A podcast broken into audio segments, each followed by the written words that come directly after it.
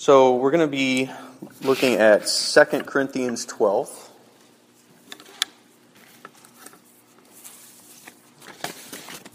And we're just and we're going to be, be just starting in verse 1. We're going to basically be looking at verses 1 through 10. And what we're going to be focusing on here is basically six things that we can learn from Paul and his thorn.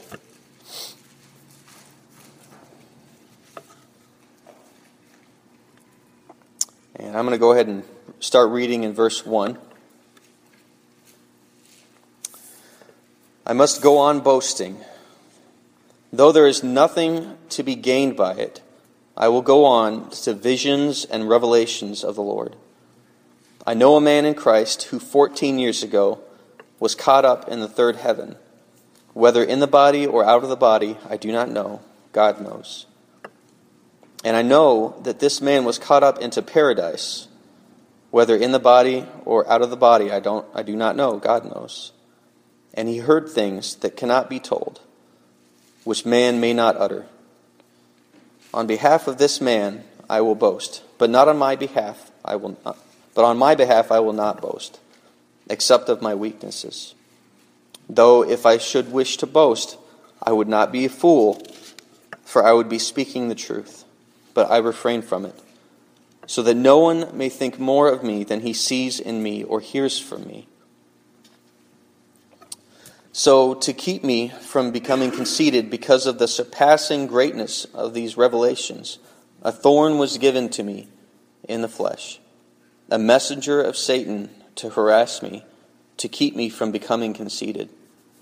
Three times I pleaded with the Lord about this, that it should leave me. But he said to me, My grace is sufficient for you, for my power is made perfect in weakness. Therefore, I will boast all the more gladly in my weaknesses, so that the power of Christ may rest upon me. For the sake of Christ, then, I am content with weaknesses, insults, hardships, persecutions and calamities. For when I am weak, then I am strong. There's so much packed into that passage, and so uh, we're just going to look at a few things here. Um, first thing I want to point out is in verse 6, um, Paul really has all the opportunity he needs to boast. And he even goes so far as to say that if he did boast, he wouldn't be a fool about it. So, why did he not boast about it? Um, and we find the answer. He says, uh, so that no one would think more of him than they saw in him or, or heard from him.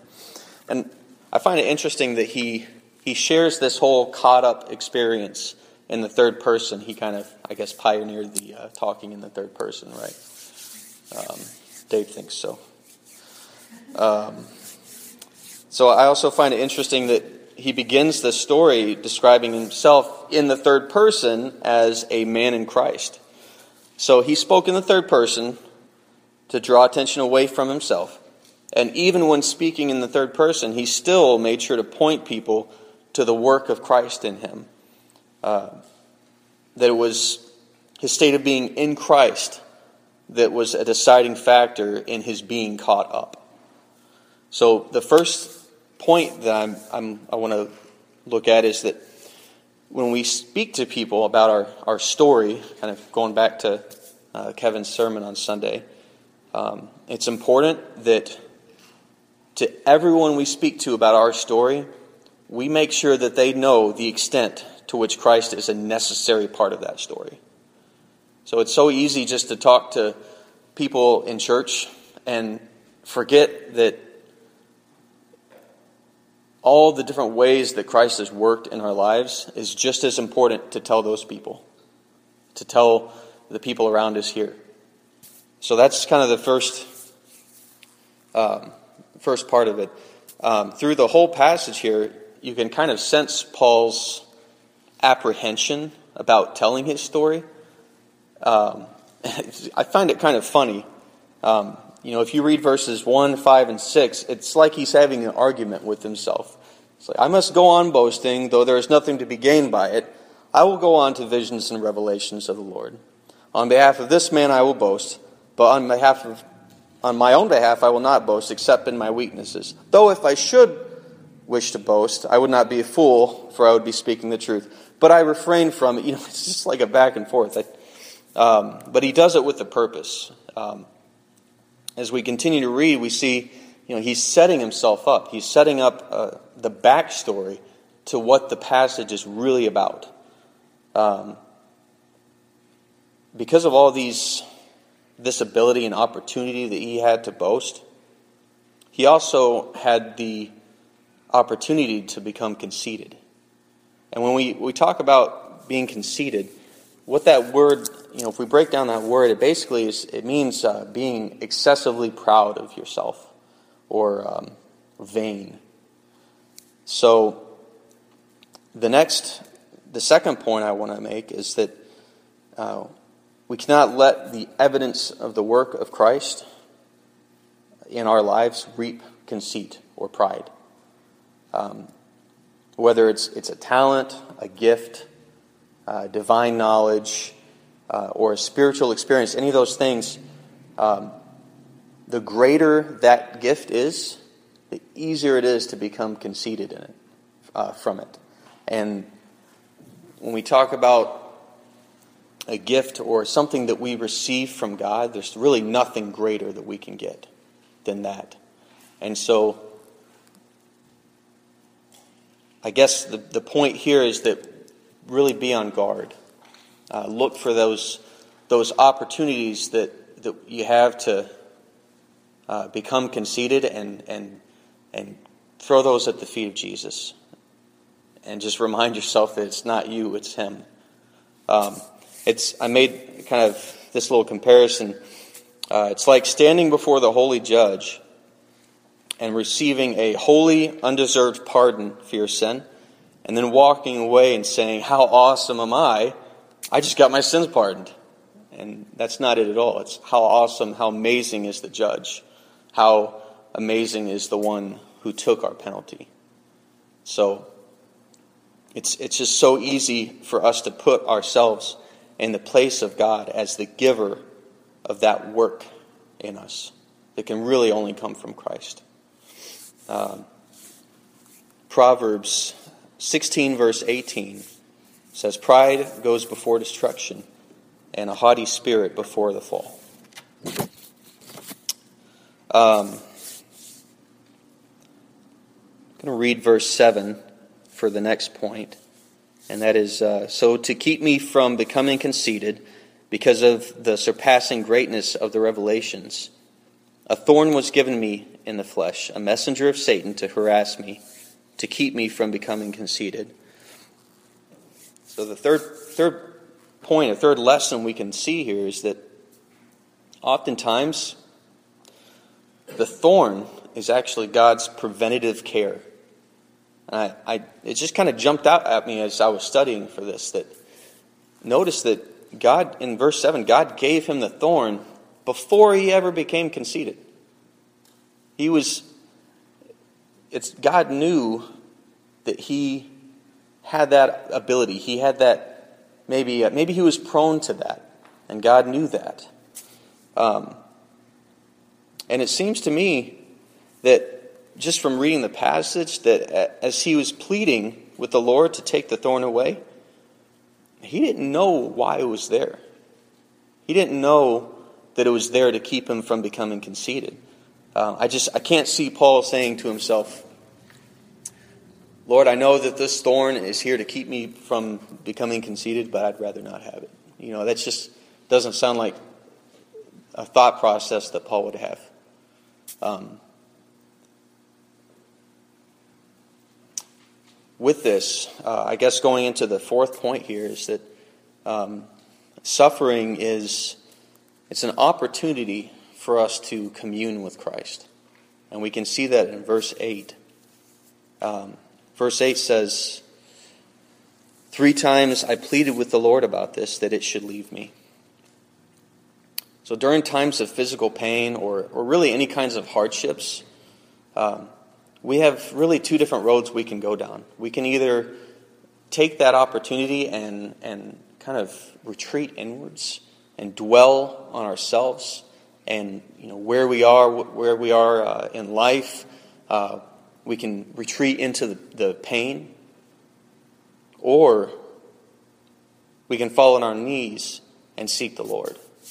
Um, I can, this verse I, I can relate to uh, in my own life. Um, I've got this uh, ex- excerpt that I'm going to read for you. This is just uh, out of something I start. I, I wrote a couple years ago, um, and it's uh, just things I remember about my childhood uh, growing up. Uh, for mo- some of you don't know, I grew up in, in a country in South America called Suriname. Uh, my parents were uh, missionaries down there. And uh, so that's kind of where this takes place. Um, I remember flying back to Suriname after a summer furlough, which furlough is kind of like an extended vacation for uh, missionaries. Um, so I remember flying back to Suriname after a, a summer furlough between fourth and fifth grade.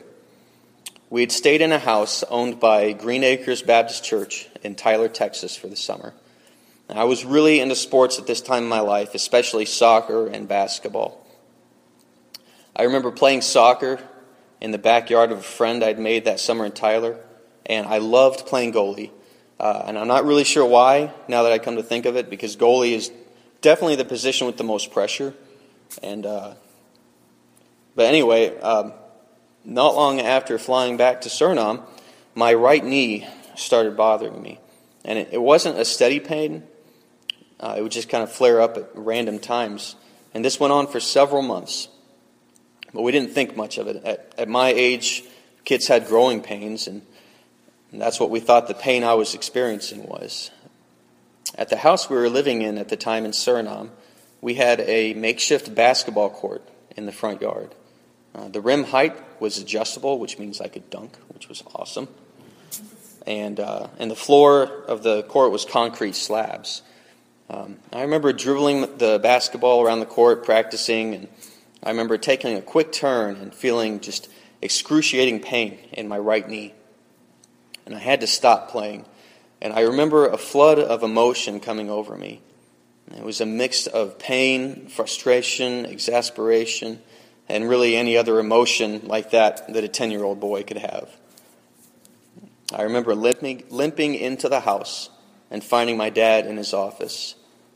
And I remember sitting down across from him at his desk, and the emotions just overcame me. And I sat there, tears streaming down my face, and I tried to express my frustration to my dad, but I just couldn't get many words out. I just said, It hurts, Dad. Why does it hurt so much? And I think that was the moment that we knew that these weren't growing pains. And uh, that was kind of the beginning of the road of this kind of journey that I, I began on uh, with my the hip disease that they found uh, later. And uh, God really used it to shape my life in ways that I never thought could be possible. But early on, I had no idea. I had no clue why I was having to deal with this. I, have no, I had no clue why from ages uh, from age 11 and a half to 13 uh, I wore a brace. I had to wear this brace on my legs that kept my legs at about 90 degree angle. Looked like I'd been a you know a horse all day. And uh, and the way the brace was constructed, it had these plastic cuffs around the legs, and uh, so you couldn't really wear it with shorts because then the plastic would like rub against your skin. And so basically, in a tropical climate, I wore jeans for a year and a half. It stunk. Um, and uh, you know, sports was difficult. Um, I got it off on my 13th birthday, and then from age 14 to 26, I think, was my last surgery. I had seven seven uh, surgeries, a lot of reconstructive surgeries on my hip. And uh, at every one, you know, I'd kind of find myself getting hopeful that, you know, maybe this is the one. Maybe this is the one that's going to heal it and take the, the pain away. And, um, and it, every time, uh, it just basically was the same or just got worse. And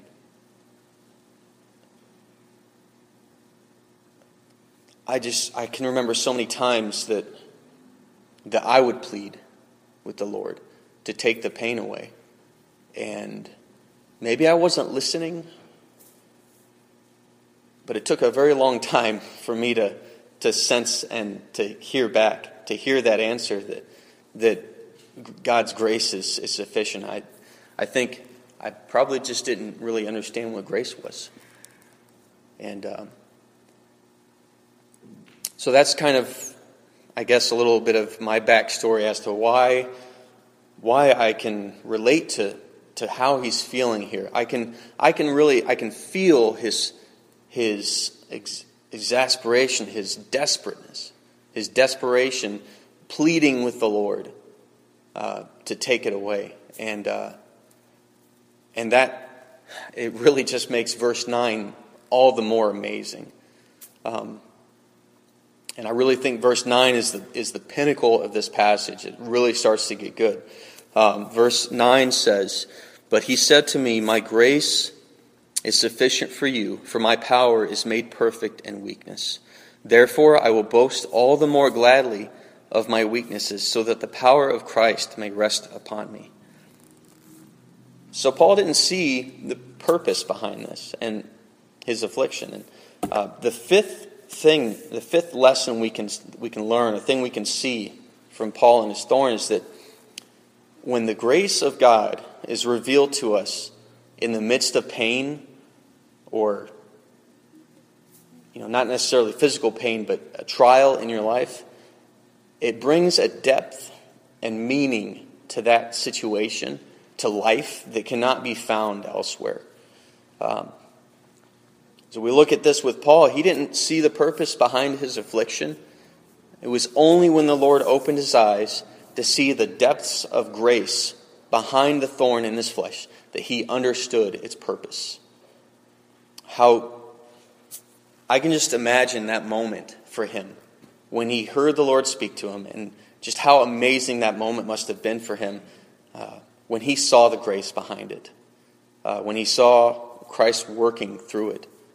Um, in these situations, there is such potential for light to be cast into darkness when we see that grace that's at work behind the pain. And I love his response to seeing this grace. Therefore, I will boast all the more gladly in my weaknesses, so that the power of Christ may rest upon me. For when I am weak, then I am strong. I mean, what, what just a, a liberating revelation uh, that must have been for him. So, this brings us to the, the sixth point, the final point. And uh, that point is that God can take the thorn that he initially used for preventative care, and he can then use it as a catalyst to launch us further in our spiritual growth. And that is grace. Therefore, I will boast all the more gladly of my weaknesses, so that the power of Christ may rest upon me. Now, Paul understood the purpose behind his suffering, and that understanding produced in him joy and peace. The therefore, at the beginning of verse 9, points to his revelation of grace. It points to his realizing, his understanding that this grace is behind all this pain that he's dealing with. And that just brought him such a deep joy that he could boast. Not, not only could he boast in his weakness, but he could boast gladly. And so we see that joy there. And you can, uh, you can see the peace that he finds in it in verse 10. For the sake of Christ, I am content. That word content. And he then basically blankets all these other things, includes all these other types of pain, not just physical, but weaknesses, insults, hardships, persecutions, calamities, anything bad that can happen to us that can bring us down and show us for who we are as weak people he can find peace, and we can find peace there too. Um, for me, It's as if I can, I can hear God saying, you know, God, Dave, I know your capacity to sin. I know that this temporary pain I'm allowing you to feel will keep you from sinning more. And I know that it will draw you to me. Not only will I use this pain to keep you from sinning, I'm going to show you grace, show you my grace by using this pain to draw you closer to me. And in my grace, you will find peace and joy in the midst of that pain. Um, I wanted to share, as I was kind of studying through this, I, I initially uh, went through this passage. I was writing something for, for my blog that I've been working on. And, and uh, out of that uh, writing and out of just studying this, this uh, passage, I, I, wrote this, this, uh, this hymn, and I just wanted to read it to you in closing. And um, this hymn is called O Depths of Grace. When fears collide and tempests roll, and depths of terror storm my soul, though light and might will fade away, your grace is all my hope and stay. O depths of grace, my rock and shield, when chasms deep the darkness wields, my soul finds rest and truth revealed. In all sufficient grace I'm sealed. When strength gives way and weakness wins, and darkness overwhelms within. The weight of sin is my disgrace. Find rest, my soul, in depths of grace. O depths of grace, bring light my way when dark when pathways dark seem here to stay. My soul finds peace in truth revealed. In all sufficient grace I'm sealed. I hear the darkness speak in thought. Death in my bones my debt has wrought. As death holds guilt in high esteem, no condemnation is my theme. O depths of grace that reaches me through sacred scars of hands and feet, my soul is free in Christ revealed. In all sufficient grace I'm sealed. When breathings cease and life gives way to everlasting glorious day, I'm carried high on wings of grace to see my Savior face to face. Sweet depths of grace will lead me home, or mountains high through valleys low. My soul finds life in Christ revealed. In all sufficient grace, I'm sealed. Let's pray.